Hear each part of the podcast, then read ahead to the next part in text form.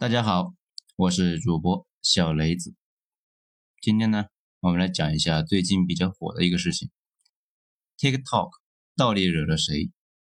文章呢，来自于二号头目的九编文集。在原作者在五月份的时候就说过一句话：TikTok 迟早呢会被美帝封杀，找个理由就给干掉。上午呢。还在工作群里面，那有个美国人说他要忏悔，说是他和他周围的人都通过这玩意儿改变了对中国的认识。以前那还以为啊啊中国跟非洲差不多，而且现在并不那么讨厌中国了。当时呢我还在纳闷呢，哎这怎么了？为什么要讨厌中国呢？他说那他也不知道，以前那就是讨厌。他说美国其实没有直接骂过中国。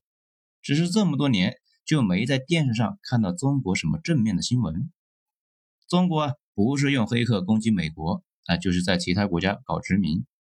中国能出国的全都是婆罗门的贵族。说实话，中国搞殖民这个事啊，还真的把咱们给惊到了。后来也了解了一下，为什么他们说我国搞殖民呢？比如。我国租借了澳大利亚的达文尔港九十九年，还租了巴基斯坦瓜达尔港，还有希腊的比雷埃夫斯港。此外，中资大规模抄底了很多国外资产，而且还是在非洲修铁路，那修的是热火朝天。整体吧，跟英国人当初的操作有点像。欧美照了下镜子，觉得中国跟自己有点像，嗯，那好吧，殖民了。咱们之前也说过，舆论霸权是帝国霸权的一部分。那什么是舆论霸权呢？就是美国可以把中国描述成斯大林时代的苏联，但是中国毫无还手之力。甚至你在中国说几句美国不好，等轮不到美国人的反驳，你身边的人就会蹦出几个精神美国人，当场呢对你面斥不雅。这种情况之下，美国的一些弱智文化产品。比如漫威，才能够在全世界卖得很好。高学历的人经历的艰辛，也更愿意去美国待着。我之前还认识一个奇葩，中科院的高材生，在美国大学里面打杂。这两天呢，美国大学缩编他，嗯，连工作都给丢了。而他的同学现在很多都已经在国内科技公司当上了高管，他宁愿在美国加油站打工，他都不回国。这个脑啊，洗的是真的挺彻底的。这也是为什么大家经常说，帝国是一种信仰，帝国也是一种叙事。只有控制住舆论，才能够从精神上控制边疆人民，让边疆人民心甘情愿的交税。但是说巧不巧，题题来了，那就是 TikTok 席卷了美国，那尤其呢，美国的城乡结合部。说实话啊。咱们对那个什么音啊也没什么好感。咱们之前呢也说过那个玩意啊又很容易脑残，玩多了之后啊确实容易脑残，最后啊还遭到了一些威胁。不过必须承认的一点是，一个东西非常弱智，而且非常搞笑好玩，这种玩意呢非常容易在底层疯狂的扩张，就跟一个高传染性、低致死亡率的一个病毒似的，很快就会到处都是。美国基层无比反制这个事情，那大家现在也都知道了。所以这个 A P P 在美国疯狂的扩张，那也就正常了。这两天川总呢总是要搞 T T，不少美国人给川总发私信，说是没了 T T，他们想自杀。而且吧，美国标榜新罗马帝国，对帝国来说，军头们需要开疆扩土，金融寡头需要放高利贷，啊，至于人命呢？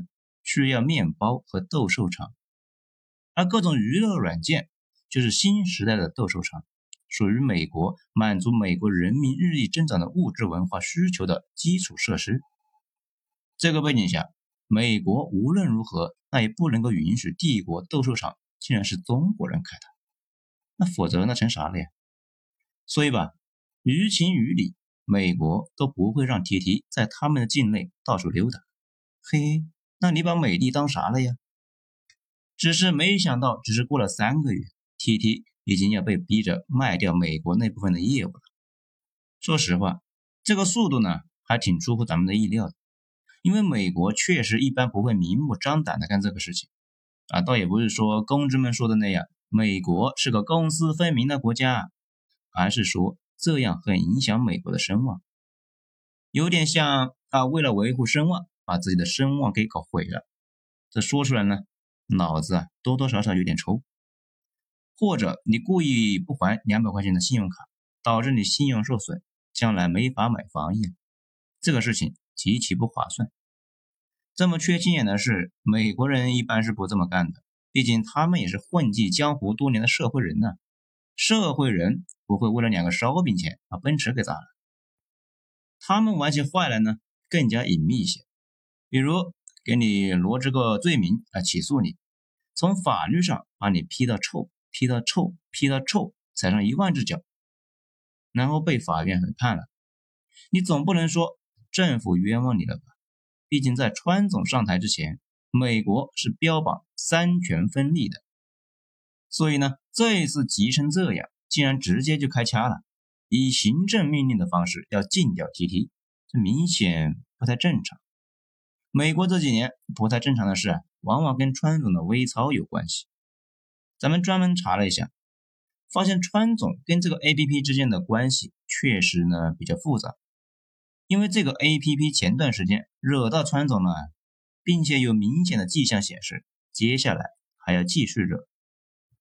众所周知，美国年轻人普遍呢喜欢桑德斯，非常的不喜欢川总，而 T T 就是美国年轻人的聚集地，属于呢反特朗普阵线。尽管 T T 自己是非常不愿意粉丝干这件事，但是他又管不了粉丝啊。前段时间。美国年轻人们以 TT 为平台，狠狠地摆了川总一顿。他们呢，先去订票，说是要去参加川总的集会啊，规模啊非常之大，这让川总非常的满意啊，还专门发了推特庆祝。可是等到集会那天啊，发现被大家都放了鸽子的川总，左翼媒体对川总呢是一顿嘲讽啊，这也太伤自尊了。毕竟呢。川总和自己竞选的经理在推特上炫耀自己门票卖得很好，那要搞一个团结胜利的百万大会。美国 K-pop 的粉丝和 TT 上的年轻人把川总的集会给搞黄了，大家呢一起去买票，却没人去参加集会，这导致场面一度非常的尴尬，而且失控。那个竞选经理随后呢也被特朗普给炒了鱿鱼。尽管这件事丢人丢大了。不过这本身问题不大，毕竟川总不是那种玻璃心的，而且长期坚持搞种族歧视和性别歧视啊，早就被人骂惯了，脸呢那也不要了，伤一次自尊呢那也没啥。但是这明显显露了一个大问题，这些年轻人会利用这个玩意在接下来的三个月之内继续搞事。为了防范于未然，所以川总急吼吼的想搞定这个事情。最起码要做到让这个 A P P 基本可控，最好呢能搞死。再加上 T T 本身对美国的舆论霸权确实是造成了一定的威胁，所以搞死嘛也合情合理。这呢也是为什么川总突然阻止了微软收购 T T。川总的目的那暴露无遗啊，就是要让这个年轻人们搞串联的工具去死啊！就算搞不死，那也可以压一下价。而且呢，我们之前也讲过，特朗普和盖茨那是不对付的。这次疫情期间，盖茨呢没少让特朗普闹心呢。可能川总的内心深处不太愿意把 TT 拿给盖茨。咱们看到网上不少人说担心 TT 在海外被搞死，这个呢，咱们倒是不太担心。用主席的话说，死了张土福，不吃带毛猪，彻底退出美国呢也没啥。如果能像华某为一样。去其他的二三线国家好好谋发展，那也不是坏事。走农村包围城市的路线，慢慢变成超级无敌大，最后说不定还可以跟美国人再谈谈。互联网公司这玩意呢，是需要基因的，而且是需要人口规模。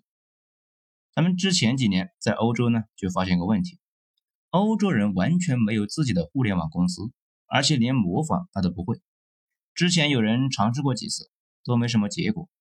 现在能搞得起来的移动互联网产品中的只有中美。这毫不夸张的说，就算其他国家把 TT 那收购了，那也活不下去。而且大家如果同时使用美国和中国的社交 APP，就能够发现美国那边非常难用。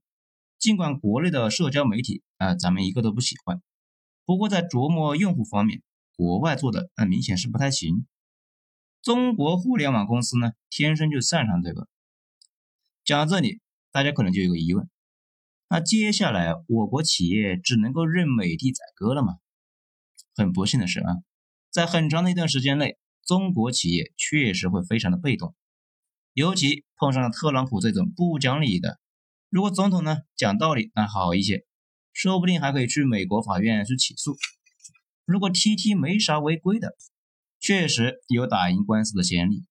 但是，碰上川总这种不讲理的，连国家百年信誉都不要的人，直接动用行政命令搞事，这相当于开着奔驰去撞奥拓的。在很长一段时间内，这种状态、这种态势没法扭转。不过，如果拉长到几百年的历史广度里面去看，这类的情况曾经发生过很多次。长期看来，并不一定谁输谁赢。比如美国历史上，因为独立战争和南北战争被当时的英国制裁过两次，这往死里封锁啊。那美国被封锁死了吗？当然没有，这不但没有啊，还意气风发的走出来了一条自己的道路。比如美国。深挖了国内的潜力，嗯，爱迪生什么的，就是美国南北战争之后成长起来的美式英雄，他充满了创造力，并且把发明创造成功的投入了商用。当然了，爱迪生只是其中之一，当时还有无数的人在致富梦想的激发之下去创业、去创造。美国呢，不但没死，而且很快就引爆了第二次工业革命，啊，竟然反超了英国。那个时候的美国完全跟现在不一样。那个时候啊，美国人渴望成功，生机勃勃，肯奋斗，肯吃苦，那就跟我国现在差不多。而且，既然大西洋航线被制裁了，美国那也没有活人被尿憋死啊，开拓了太平洋航线，跟大清做上了买卖。这咱们呢，之前呢也说过一次啊。这个也就是说，美国当时是一边深挖自己的国内市场。一边去开拓新的贸易通道，这混的是有声有色呀。而且吧，美国这个国家碰上别的国家，一般都是三件套：请客、斩首、收下当狗。这说出来呢，好像挺吓人的啊，感觉杀气腾腾的。毕竟美国建国两百年来啊，几乎一直在打仗，不打仗的时候只有二十一年，从来没有超过五年不打仗。每个总统那都在打仗。不过美国有个特点，从来都只是捏软的柿子捏，从来不跟势力相接近的国家硬磕啊。历史上，美国惹过最牛逼的国家那就是德国。问题是，两次世界大战每次都是德国精锐伤亡的差不多了，也就是说柿子已经被捏烂了，美国呢才出手。咱们之前呢也有讲过，诺曼底登陆的时候，德国在滩头抵抗美军登陆的。那都是些老人、小孩、捷克人、乌克兰人，装甲兵团已经被埋在了库尔斯克。中央集团军群呢，在巴格拉季扬战役那已经被苏联彻底给击溃，德国只剩下一些老弱病残。然后美国人来了，倒也不是笑话美军，反倒是看好人家这种决策能力。美国只打实力悬殊的仗，这也就是啊，中国只要不出现自我崩溃，热战的可能性。基本是负的，大家呢不要被一些精神病的一个博主给影响了。接下来那还是要好好生活，好好谋前途。只要中国不出问题，这些公司啊就相当于一直有一个巨大的后方根据地，可以不下赌桌的反复投注。这最后呢，咱们来总结几下：一，TT 在美国还没凉透，说不定可以救一下。川总如果只担心选举的影响的话呢？TT 可以通过游说公司跟川总聊聊，比如宗某兴，他当时呢就这么搞的，看看川总有什么条件。这也不是不能谈，川总呢是那种只要眼前利益啊，根本就不会想明年的人。第二，就算是在美国凉了，那也没什么事，大不了避开美国那就是了，去其他的国家慢慢发展。第三，长期看来，还有太多的第三世界人民没享受到奶头乐，通过给这些广阔天地送温暖，那也能够赚到钱。比如大家熟知的东印度公司，其实就是一个在落后世界生根的公司。好了，今天咱们就讲到这里，精彩下次接着继续。我是主播小雷子，谢谢大家的收听。